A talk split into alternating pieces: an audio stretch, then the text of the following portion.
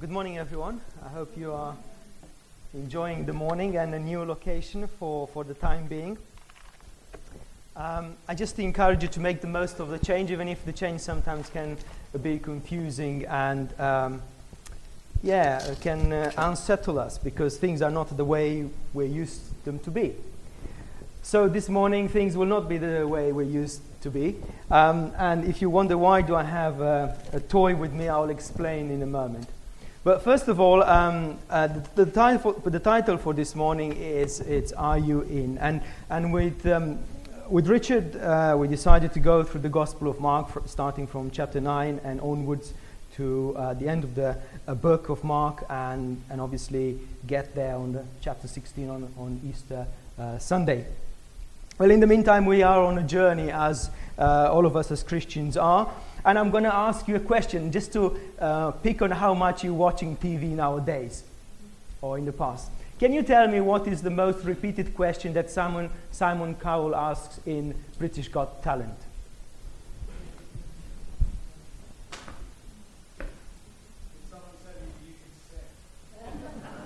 Uh, yeah, it was one of them, but there is another one that he repeats more often. Almost every single content, contestant. Sorry, yeah, why are you here? Close? Yeah, that's one, another one. Well, he asks a question. He always asks a question What is the dream?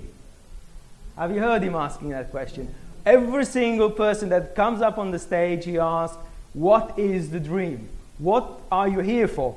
And I've heard answers quite strange. Some of them say something like, Oh, I want to become a top singer. I want to be part of a band that will take uh, um, over UK and America, why not? Some people are more realistic and with their feet on the ground and say, well, my aim today or my dream today was to see you, Simon. Um, and that's, that's quite a good, good um, dream. Now, we've got a story of a young man who comes to Jesus. And if we ask him, What is the dream for you? he will say, Well, I'm leaving the dream. We're told that he's a young man. We can presume that Jesus was about 30 years old when he talks to this young, young man, 30 or 31 years old. If this was a young man, that means he was younger than Jesus. So we can place him somewhere around, I don't know, late, I don't know, 18 years old, 20 years old. And he had everything that someone could imagine. He had social status, he had fi- fame, he had money, uh, he had even religious status. And he comes to Jesus, he does, he does the right thing. He goes and he bows before Jesus. He, he actually kneels before Jesus. And he asks Jesus, What can I do or must I do to inherit the eternal life? And, and he, I can only presume that in his long list of to do things, this was the next one that he needed to tick. I want you to see this famous teacher just to get approval from him. So he goes and he says, What must I do? And then uh, something strange happened here. Jesus brings him to the right heart of the problem.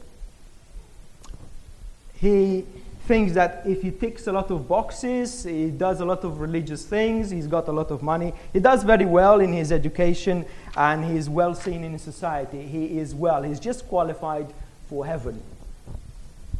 No, he's rather qualified for the Sanhedrin, but not for heaven. Um, so Jesus brings him to the right place. Um, and although he leaves the dream, Jesus wants him to understand that he is not really in that place. Good teacher, what must I do to inherit the eternal life? And Jesus brings him to the point where, why are you calling me good? Well, he called him good because he thought that he is good, and then it's better to address a person who you see higher than you in a way that, you know, give you, um, I don't know, upfront with them. So Jesus call, uh, brings him to the point where he says, well, you know that only person, the only person that is good is God. And one of the principles that I like us to remember today, not that we don't know it, is that God is good. We live in a society that tells us that God doesn't exist, and even if He is existed, He is not good, because how could a good God allow the things that are happening around us to happen? But we as Christians, we need to remember that our God is a good God. Every morning, His goodness is renewed to us. Every single morning, the sun rises in the east and sets to the west. And that is because He is good, not because we've done anything for that to happen. Every single spring, there is rain coming down on heavens, uh, from heavens to, to the earth and the crops are growing in the fields so we can have food. And that is not that we've done a good job in farming, because He is allowing that to happen. And do you want me to carry on with examples? Oh, there are thousands and thousands. The God that we serve is a good God. And not only because of that, because He sent Jesus. This man thinks that he is good. And Jesus brings him to the reality well, let's see where we really are. Are we really good? Well, the second principle that I want you to remember this morning is that we are not good.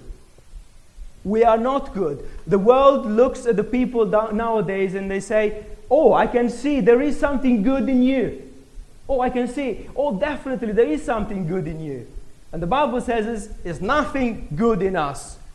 The best of our good things are wicked things, and the best of our um, acts are compared in the Bible with clothes drenched in blood. That is the Bible, is not me. And we're not good. We are really, really bad. Wretched hearts we have.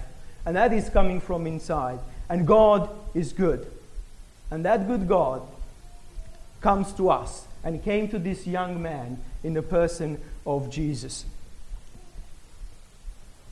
Why do you call me good? Maybe we want to remember the fact that only God is good and we are not, and we need to come back to that truth. In that place, Jesus looks at him, and the Bible here in verse um, 21 says, Jesus looked at him and loved him. Even if we are bad, this morning the songs and the readings and the prayers were a lot around the love of God. Sometimes we feel so bad about the way we are that we are in a, this dark gloom and we think there is no way out and think no one loves us, not even God. But the reality is, Jesus looks at this young man kneeling there in front of him, a man who has everything and he thinks he's got everything in place, he's got everything together, and he loves him. When Jesus loves someone, he does something for, for that person. Jesus tells him, Look, there is one thing missing. You've got too much wealth. Sell it and give it to the poor and come and follow me. Reality is, we cannot meet Jesus without encountering him and his teaching. When Jesus comes and meets us in the place where we are, and Jesus does, you know, either, either we are in the streets doing drugs, or uh, if we are, I don't know, in a, in a, in a pub drunk, or, or we're at home locked up in a room, we don't want to talk to anyone, or we are indulging ourselves in food and things, and we think, this is it, you know, I've got it all together. There, Jesus comes and meets us, and he says, Well, this is not it. This is not it. You've got one thing that you need to, you need to sell. And that thing is the thing that defines you. If your bank account defines who you are, that means you have to empty that bank account in someone else's bank account. If your education defines who you are, that means you have to come down from that high place um, and come and do some dirty work. If you think that the, your position in the church or in an organization is the one that defines your, your, your life, that means you have to come down, sell it off. Sell it off because this is not what Jesus wants for you. He, says, he tells this man, there is one thing that you need to do sell it off and follow, follow me. And I think Jesus tells us clear in Matthew 6, verse 21 where your treasure is, there your heart is also. This man had loads of possibilities. He had loads of opportunities. He was uh, gifted. He was um, a young man. He had a whole life in front of him. And Jesus says to him, You've got to do something, one thing sell and follow me. And at this, we are told here in the Gospel of Mark that his face fell and he walked away because he had great wealth. Now, when we meet Jesus, we've got two choices. One, we listen to what he says, and second, we walk away. And then, unfortunately, for this young man, he's walked away. There was, though, another young man who been the same position, very good family, coming from a tribe of Judah, very good education. He was trained in the best academy of Jerusalem. He was in a very good position in society. He even have Roman citizenship. He had everything who could someone any any box you could tick on the list. He had it all. And when he met Jesus on that road to Damascus, he left it all.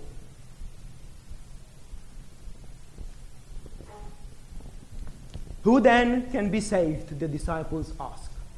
Jesus introduces this ridiculous image of a camel going through the, knee, the year of the needle. And if you don't believe me, I bought the needles here. So I, if, you, if, you are, if you were in any doubt that the camel cannot go through the uh, ears of a, of a needle, I can demonstrate that that's not possible. By the way, this is a giraffe, so it's the closest I could get. We haven't got a camel, but maybe we're going to get one. So if someone ever doubted that the camel can go through the needle, through the ears of the, of the needle, that's impossible. But you know what? That is impossible to us because I cannot, I cannot, this, I cannot fit this. But God can do the ridiculous thing. They, God can fit a camel. God can fit me, a sinner, unfit from heaven, for heaven, unfit for eternity. He can make me fit for that very place through Jesus. Amen. You see, we cannot come to God without being challenged to the things that we really keep as important to us. Remember, I, I will, a little while ago, I was looking at this passage in the Gospel of, of John, um, and, and then jo, um, uh, Jesus talks about the Good Shepherd there. And there is an amazing thing that he talks about other people who come into the sheepfold, and they, some of them, they're called thieves and robbers who jump over the fence. Do you remember the cross? One of them, there hanging with Jesus, was allowed into the kingdom. He was the first one to walk into the kingdom. I thought, I have, I have never thought about that. Those who jump over the fence, who come and kill and rob, even them, even for them, there is a place in heaven. Jesus opened the gate. There is a reward, though. You see, you have not done anything for Jesus, you have not given up your job, your social status, your money, your time, everything you can uh, count there. You have not given up without receiving a reward. And Jesus is clear about that. Peter comes to him, he saw this young man, and after they debated, debated who can be saved, and it was clear that only God can save. And Jesus, uh, Peter says to Jesus, We have left everything to follow you. And then Jesus reminds him, I'll tell you the truth, Jesus replied. No one who has left home, or brother or sisters, or mother, or father, or children, or fields, for me and the gospel will fail to receive a hundred times as much in this present age and in together with persecutions and in age in the age to come eternal life you see, sometimes we feel less than everyone else. We look at those uh, around us and we think, oh, uh, I can never reach that. You know, I'm working hard, I'm doing all that. And then maybe the, the, the, church, the, um, uh, the, the, reading the scriptures, the fellowship, the home groups, everything takes too much of my time. I could use this time to do something else, to earn more money, to be better at my job. But God says, I tell you that None of us, none of you who've given up those things will not receive a hundred times. Not once, not twice, not three times. 100 times. And with them, you've got the bonus persecutions for Jesus, and then eternal life. I know you don't, we don't like the word persecutions, but Jesus has put it here because we have to realize that if they treated him the way they treated him, they will not treat us better. So, if you are a Christian and if you are suffering for the Lord, be happy, be joyful. If you are mocked for the Lord, praise the Lord.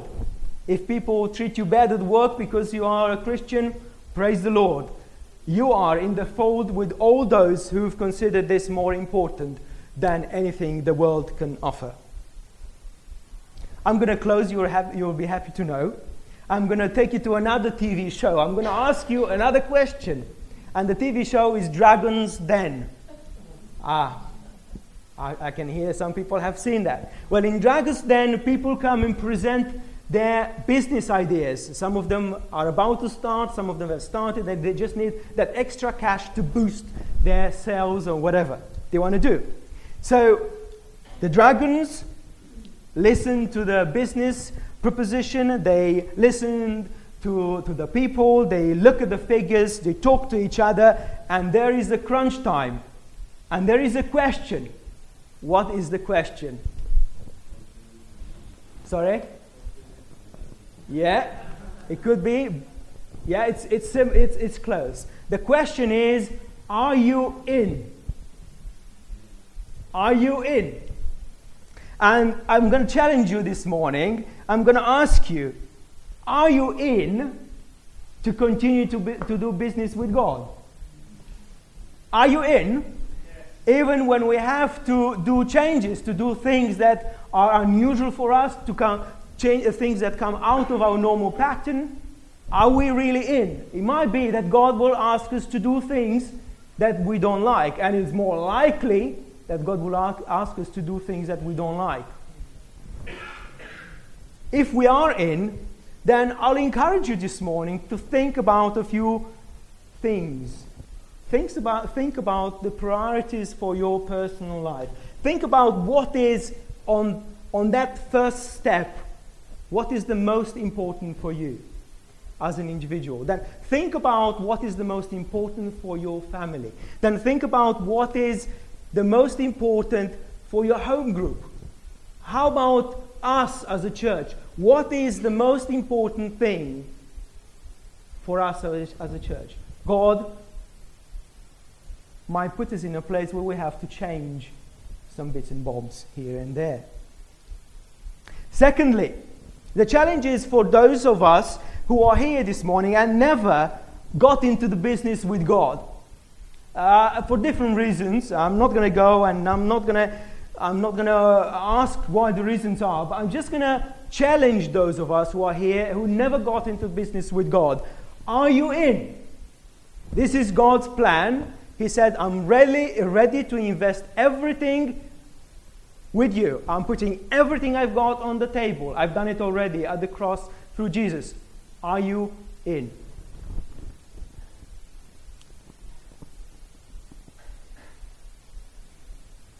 The disciples left everything and gained everything.